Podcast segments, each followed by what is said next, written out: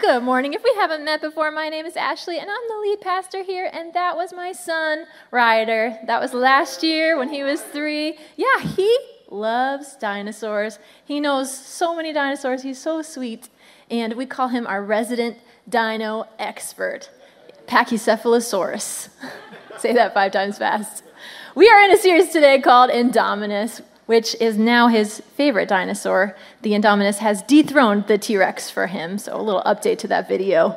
Um, we named this series Indominus because that dino, it dominates all the other dinos in the Jurassic Park world, just like God's grace dominates everything else. Come on. And if you haven't been here yet for some of this series, grace is just receiving from God what Jesus earned at the cross. It's undeserved, it's unmerited favor of God that He gives to us because it pleases Him to do that. The Bible says that grace wins hands down every time. Grace dominates. Come on. You know, yeah, I love my son, and I love that he knows all the dino names. Like, I love that that's his thing. I love him when he's a perfect little angel and so adorable there. And you know what? I also love him when he does not so adorable things. I know it's hard to believe. But sometimes, for example, when his food is touching each other on his plate, he has a meltdown. It's touching! I can't eat that! It's poisoned! And because my husband and I are good parents, we correct him, you know, when this happens because when he's 22, I don't want him to be like on a date with a cute girl and like, this food is touching, nope, can't have it. No, I want to help him win in life. That would be embarrassing. But even if he did do that, it wouldn't determine how much I love him. I don't love him more when he's calm. I don't love him less when his food is all crazy and he's crazy. I don't love him because of what he does. I love him unconditionally because of our relationship. I love him because he's my son. And maybe you don't have kids, but you love your parents because they're your parents. You love your spouse because they're your spouse. You love your friends because of that relationship. They're your friends. You don't love strangers the way you love your family. I'm sorry, you just don't because there's not relationship. Maybe you can be kind to them. I hope you're kind to them. But it's not the same. They don't have the same rights that your kids have. For example, my kids, when they have a bad dream, they just walk right into my husband and I's bedroom late in the middle of the night. If one of you walked into my bedroom in the middle of the night, I would be scared and I would be calling the cops, like, what is happening? Because the relationship's different. Other people don't enjoy the same closeness as their kids have. I love to cuddle my kids when we're watching a movie. I don't cuddle people like at the park on a bench. I'm not like, hi, let's cuddle. I love cuddling. You probably love cuddling. There's no relationship. That would be weird for me and really weird for them. People without relationship aren't entitled to the same blessings. My husband and I, we pay for all our kids' stuff. Um, they're just too young to get jobs right now. I don't pay for all your kids' stuff. You do that. Great job. Sometimes I buy my friends lunch because they're my friends. I generally don't buy strangers food because they're strangers, and really the only difference is relationship. My friends aren't better than anyone else. I just have a relationship with them. They don't do anything to earn my friendship, to earn me buying them a meal. They simply enjoy the benefits of being my friend. We spend time together, we talk, we walk, we laugh, we have fun. And any stranger could become my friend. The only thing that's missing is that relationship. But if a stranger tried to buy my friendship or earn my friendship, that would not be enjoyable. Earned love is never genuine.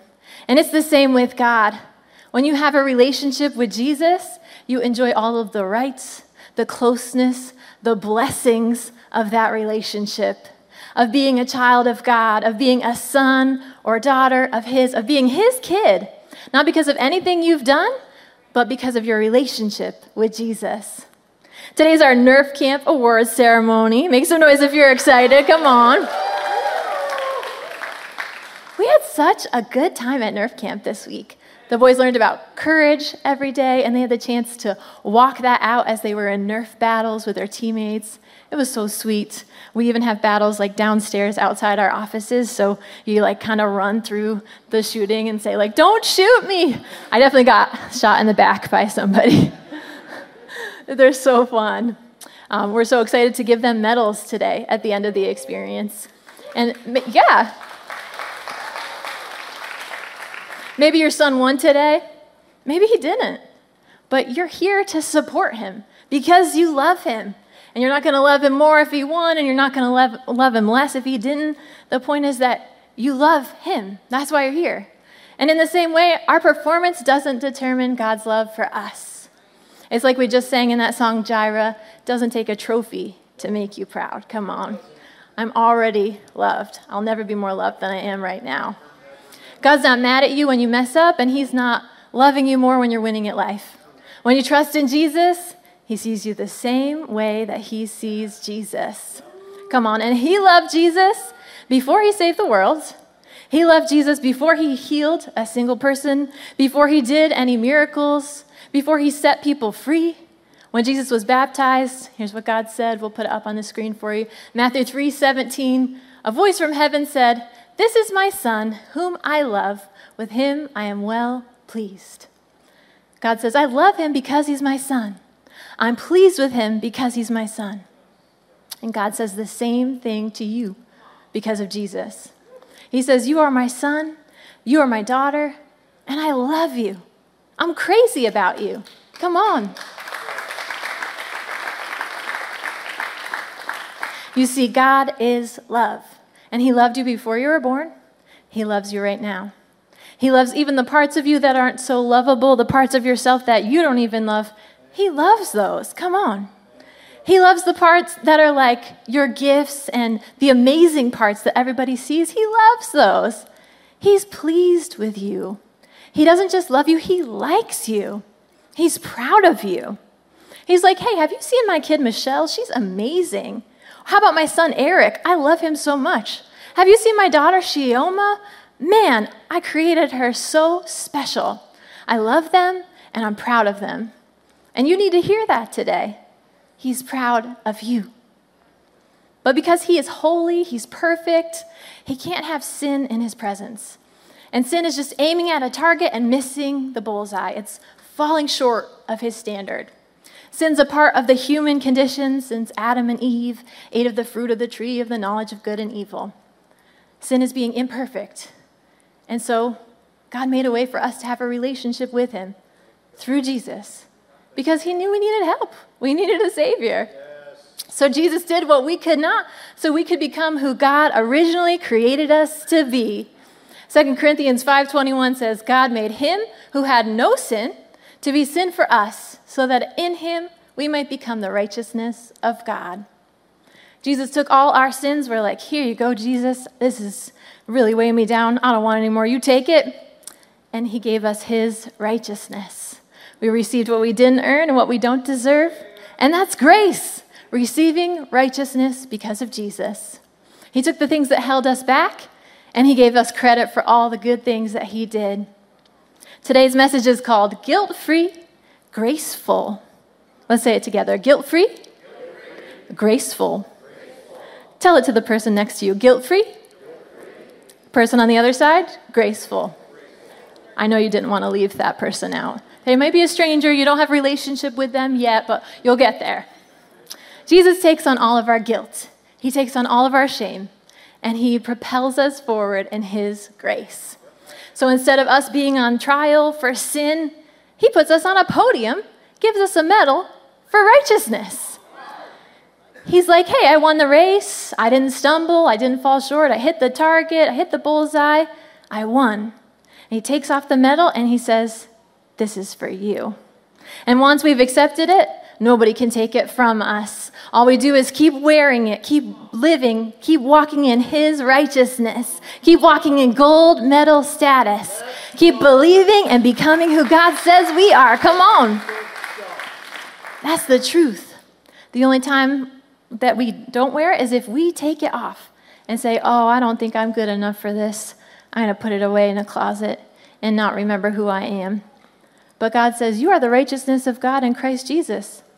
Wear that medal proudly. Walk in that identity. What does that mean?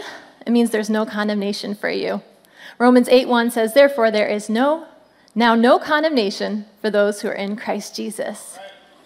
No disapproval, no punishment, no accusation. I mean, there are consequences that we naturally feel when we choose to do things our own way, when we do things in a way that doesn't honor God. We feel those consequences. Consequences that hurt us, they hurt other people, but they're not things that God is punishing us with. They're things that naturally happen when we sin. God's not counting our sins against us. 2 Corinthians 5:19 says God was reconciling the world to himself in Christ, not counting people's sins against them. He's not like keeping a list in heaven of like naughty list. They did that and that and that and that. Naughty and nice list. Mm-mm. That's not our God. He forgives everything we've done wrong. And he says he remembers our sins no more. Hebrews 8:12. I will forgive their wickedness and will remember their sins no more. So that thing that you did last week that you can't stop thinking about, he's forgotten it already. He chose to remember it no more because of Jesus. The enemy might keep bringing it up in your head to remind you of what you've done and say, I don't think you're worthy of that medal, but just remind him, I never earned this medal to begin with. It's Jesus's. Come on.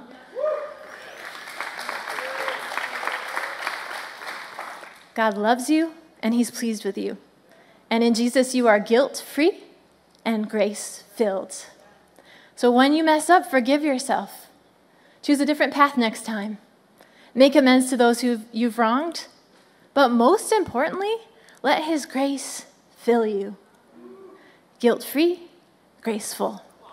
Today we're going to look at a man named Zacchaeus who experienced freedom from guilt and a filling of grace. It's in Luke 19 19. It says, Jesus entered Jericho and was passing through. A man there was the name of Zacchaeus. He was a chief tax collector. He was wealthy. He wanted to see who Jesus was. But because he was short, he could not see over the crowd. So there's this man named Zacchaeus. We'll call him Zach. He was a tax collector, and not just any tax collector, a chief tax collector. He was like a head of tax collectors. And in those days, the Jews hated the tax collectors because they were collecting taxes for the Roman government. So they were collecting taxes for the enemy. And not only did they collect taxes, they would take a little bit off the top and they would say, okay, you actually owe more on your taxes this year. So everybody's like, no thanks. And they would use thugs to collect payment. They were so hated, they had to stay away from everybody else, especially the chief tax collectors. So Zach, he heard about Jesus, he wanted to see who he was, but the Bible says he was short. I think that's funny. This is the only time the Bible says somebody was short. Like he had to ask for help with things in the grocery store. Like, I can't reach the top shelf. He's short. He didn't let his shortness or being a tax collector stop him from looking for Jesus. He couldn't see over the crowd. Sometimes we get distracted by the crowd, and it's hard for us to see Jesus too. We look around and we see people, and we're like, I don't know, they don't look so much like Jesus. I don't know if I want Jesus. Don't follow the crowd, follow Jesus. Don't put your faith in people. Come on. Put your faith in Jesus. Look past the crowd. Look to Jesus. So that's what Zach did. He got a better view. Luke 19:4. Zacchaeus ran ahead and climbed a sycamore fig tree to see him, since Jesus was coming that way. When Jesus reached the spot, he looked up and said to him, Zacchaeus, come down immediately. I'm going to stay at your house today. So he came down at once and welcomed him gladly. I love this. When you seek God, He finds you, He responds to you. His attention is attracted to you, to people who are looking for Him. Zach didn't say anything, Jesus spoke to him. And Zach was glad. Because when grace comes to you, you can't help but be glad. Grace is good news of great joy for all people. He was glad because he expected Jesus to treat him like everybody else. He expected Jesus to condemn him. He could have pointed at Zach. Jesus could have said, You're a sinner. Give back everybody's money. He could have declared him guilty because he was guilty. But Jesus didn't. That's not why he came. John 3:17 says, "For God did not send his son into the world to condemn the world, but that the world through him might be saved."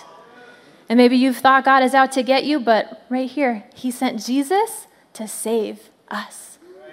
Jesus wanted to get to know Zacchaeus. He wanted to hear his story. He wanted to give him grace. He wanted to go to his house. I mean, that's a real friend, the kind who just invites themselves over, like, I'm going to your house today. Imagine if everybody stopped condemning the people they're supposed to hate and started listening to their story like Jesus. Come on. What if we all started trying to understand where other people are coming from? What if we started giving them compassion? What if we started supplying grace because we have it to give from Jesus?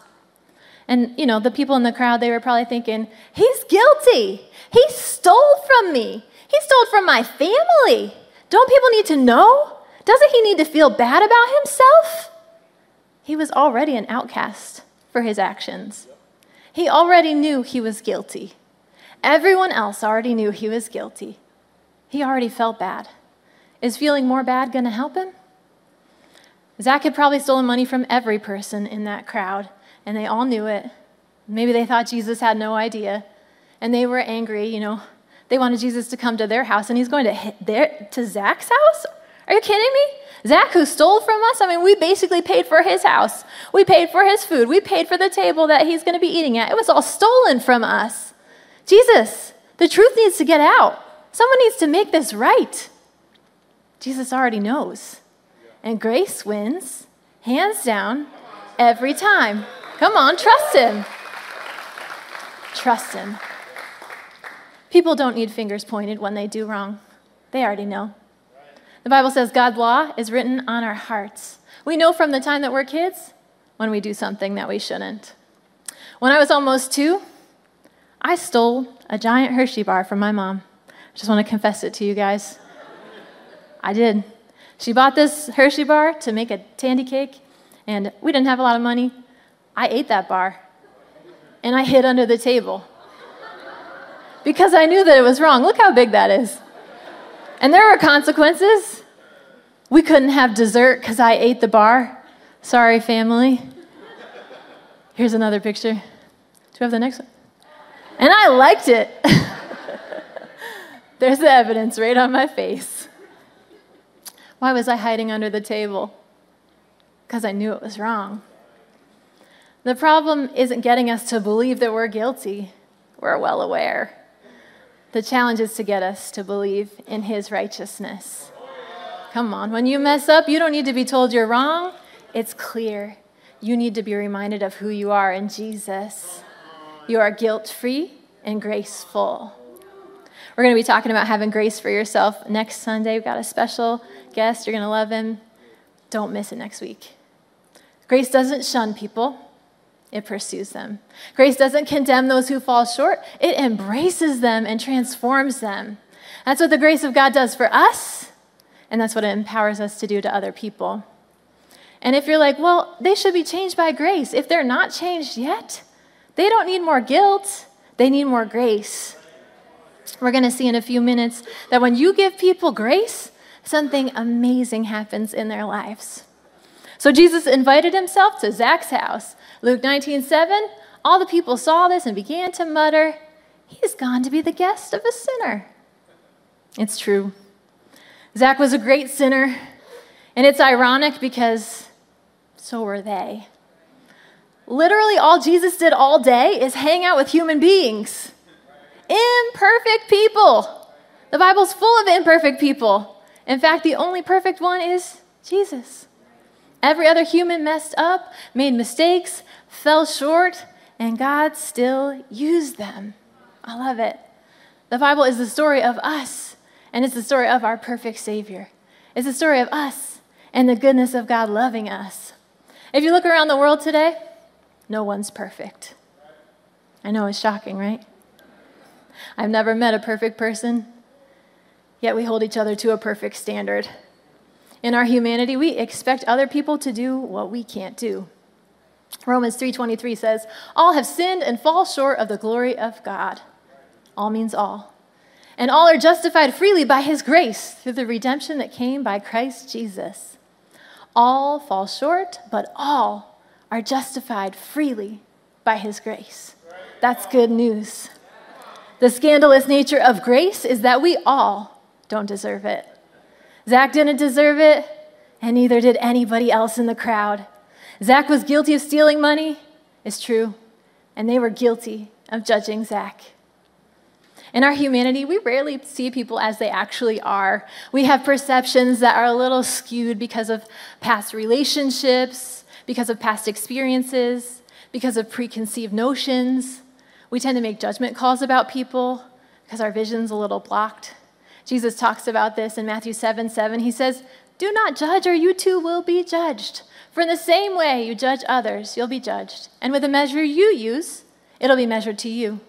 Why do you look at the speck of sawdust in your brother's eye and pay no attention to the plank in your own eye? How can you say to your brother, Let me take that speck out of your eye, when all the time there's a plank in your own eye? You hypocrite! First take the plank out of your own eye, and then you'll see clearly to remove the speck from your brother's eye. I love that. That's saying, Yes, your brother has faults, but so do you. It's true, Zach had a speck in his eye, everyone else had a plank in theirs. Jesus says, Deal with your stuff before you go after other people's stuff. Acknowledge that you're imperfect before you go after someone else's imperfections. Recognize that could be you if you walked in their shoes and you lived their life and you had their background. When you see someone else going through something, don't judge them. The world doesn't need more judgment, it doesn't need more guilt.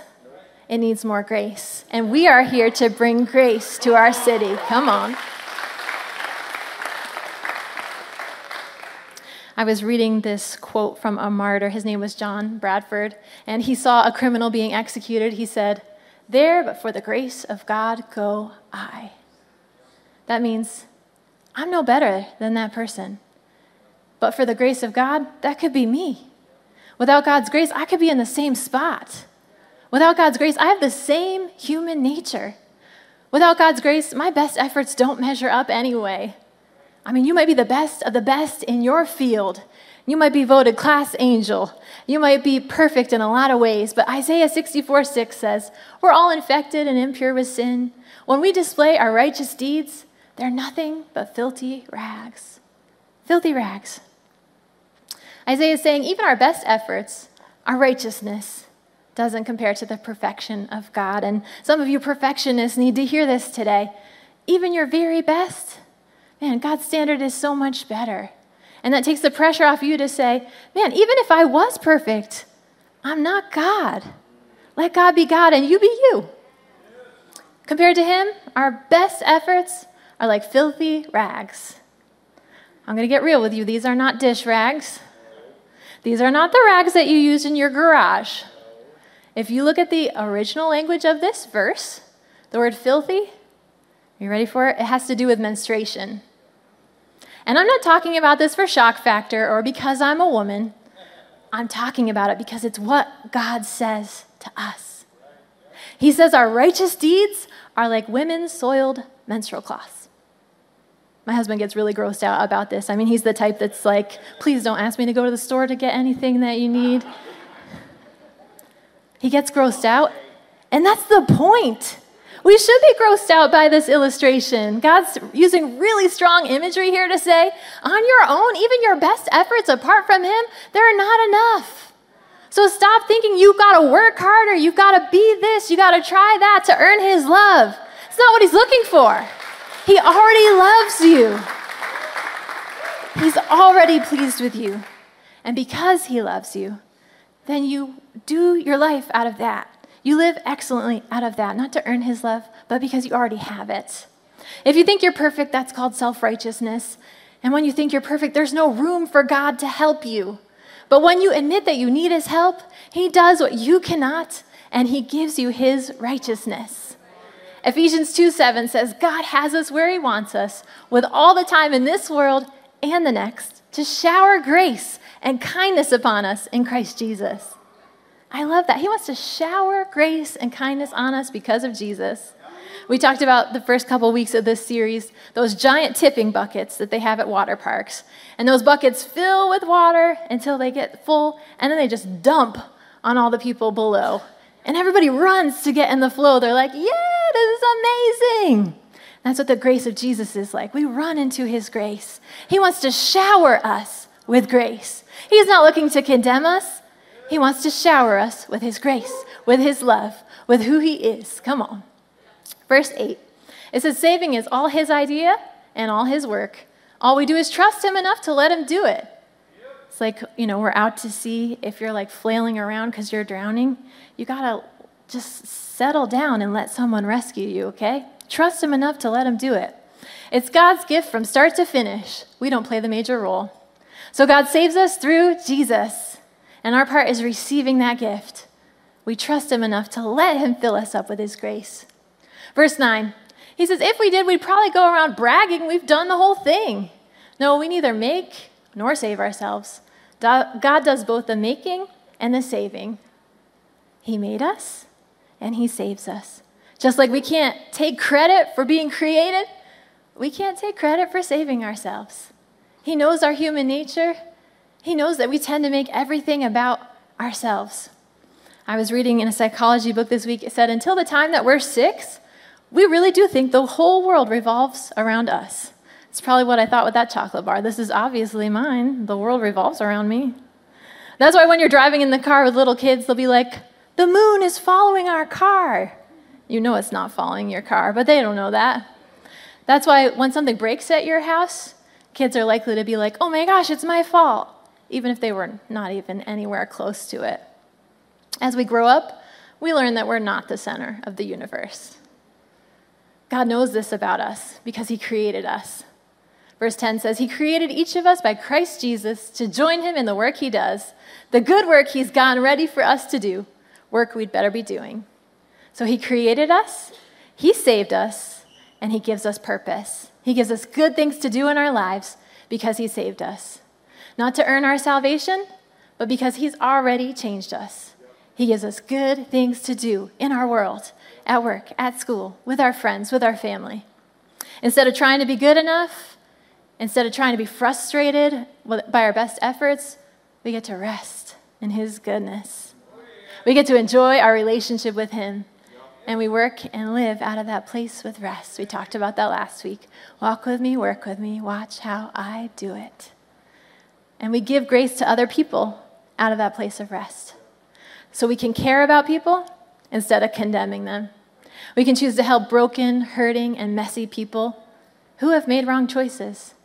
People at work who no one else will talk to because of what they've done. They might have really done it, but we can give them grace. We talk to the black sheep of the family who, I mean, they really betrayed everyone. They said sorry, but I mean, we just shunned them. No, no, no. We give them grace. We have grace to give away. I heard Joel Osteen tell a story one time about how his father uh, wrote a letter to another evangelist who had messed up, who had went to jail. And while the rest of the Christian world was turning their back on that person, he wrote them a letter and he said, I forgive you and I love you and I want to be friends with you. And that person was so marked by that letter. They're like, I, I was guilty. I did wrong. How could you give me love I don't deserve? He's like, That's what God did for me. How could I not do it for you? He extended friendship. And when we do that, that's when we're like Jesus. Everyone else was judging Zacchaeus, and Jesus went to his house for dinner. James 2:13 says, "Kind mercy wins over harsh judgment every time." Mercy triumphs over judgment every time. Grace wins hands down, mercy wins every time. That's why I hope you'll never hear us judging people. You'll never hear us condemning people from the stage. We'll do our best not to throw stones. Remember, we're imperfect humans too. This is a judgment free zone. Mother Teresa said, If you judge people, you have no time to love them. We don't get a lot of time on earth, and I'd rather spend my time loving people than judging them. Loving people changes their lives, grace changes their lives. Judgment demands payment and declares guilt. Grace supplies, grace overflows. Jesus tells Zach, I'm going to your house. Luke 19:8 says, Zacchaeus stood up and said to the Lord, Look, Lord, here and now, I give half of my possessions to the poor. If I've cheated anybody out of anything, I'll pay back four times the amount. Wow. So Zach just admitted that maybe he's cheated some people. He's confessing to stealing? Yeah. But it wasn't because someone condemned him for his actions. He confessed because someone loved him. His life was changed because Jesus loved him. And that's the power of grace. Grace changes our lives from the inside out effortlessly. Zacchaeus wasn't like trying to do better. He wasn't like, oh, I just, I really should give money to the poor. I really should like restore everything I've taken from people. No. Grace is not good people trying to sin less. It's changed people becoming more and more like Jesus by resting in who he says they are. Grace changes your heart to say, I don't want to go back to my old life because this new life is so good. Grace doesn't demand. Jesus didn't say, You have to pay back everyone you stole from. Grace supplies. Because, Zacchaeus, because Jesus gave Zacchaeus what he didn't deserve, Zach, he gave people money back. He gave people he stole from more than he took. He gave them more than they deserved. He gave to the poor. It's a grace overflow. When you receive grace, you can't help but give it away because you have so much that you can't contain it. You want everyone to experience grace. Come on. Guilt free, grace full. The generous version of Zacchaeus was always there beneath the surface. Jesus saw his potential. He didn't see him for who he was, he saw him for who God created him to be. He saw who he could become. He saw a man of integrity waiting to be unearthed. When you meet Jesus, he shows you who you were always meant to be. Stop trying to change yourself and start trusting in Jesus to change you. As you get to know him, you wake up to your righteousness. You wake up to that gold medal status. As you get to know the goodness of God, you start to change your thinking about yourself and about other people. Romans 2 4 said, It's the goodness of God that leads us to repentance, that leads us to changing our minds about Him. Another version says, In kindness, God takes us firmly by the hand and leads us into radical life change. It's His kindness that changes us. It's love, it's grace, and it's who God is. So we receive it from His grace overflow and we give it away. Luke 19:9 Jesus said to him, "Today salvation has come to this house, because this man too is a son of Abraham, for the son of man came to seek and to save the lost." What's Jesus saying here? He's saying that a son of Abraham is a person who believes God by faith, not trying to earn or deserve anything, but trusting in who he is. We talked about that earlier in this series. Jesus is saying Zach is being saved because he believes by faith. You don't have to have it all together for salvation to come to you. You don't have to have it all together for God to love you. It's not about you and your perfection, it's not about you and your shortcomings. It's about Jesus and his righteousness. Zach had nothing to offer, he had nothing to boast in. I mean, he wouldn't have even tried to talk to Jesus. He was just going up a tree just to get a better look. He was looking for Jesus. And when he found Jesus, he found salvation. And when he found Jesus, he experienced a better life. How does that happen? Jesus says in John 14, 15, If you love me, you'll keep my commandments. If you've been around church, you might read that as, If you love me, you better try hard to keep my commandments. You better follow all 613 rules in the law. But when you read it through a lens of grace, Jesus is saying, because you love me, you will keep my commandments effortlessly. Because you love me, because I'm changing you, because I empower you, you can keep my commandments.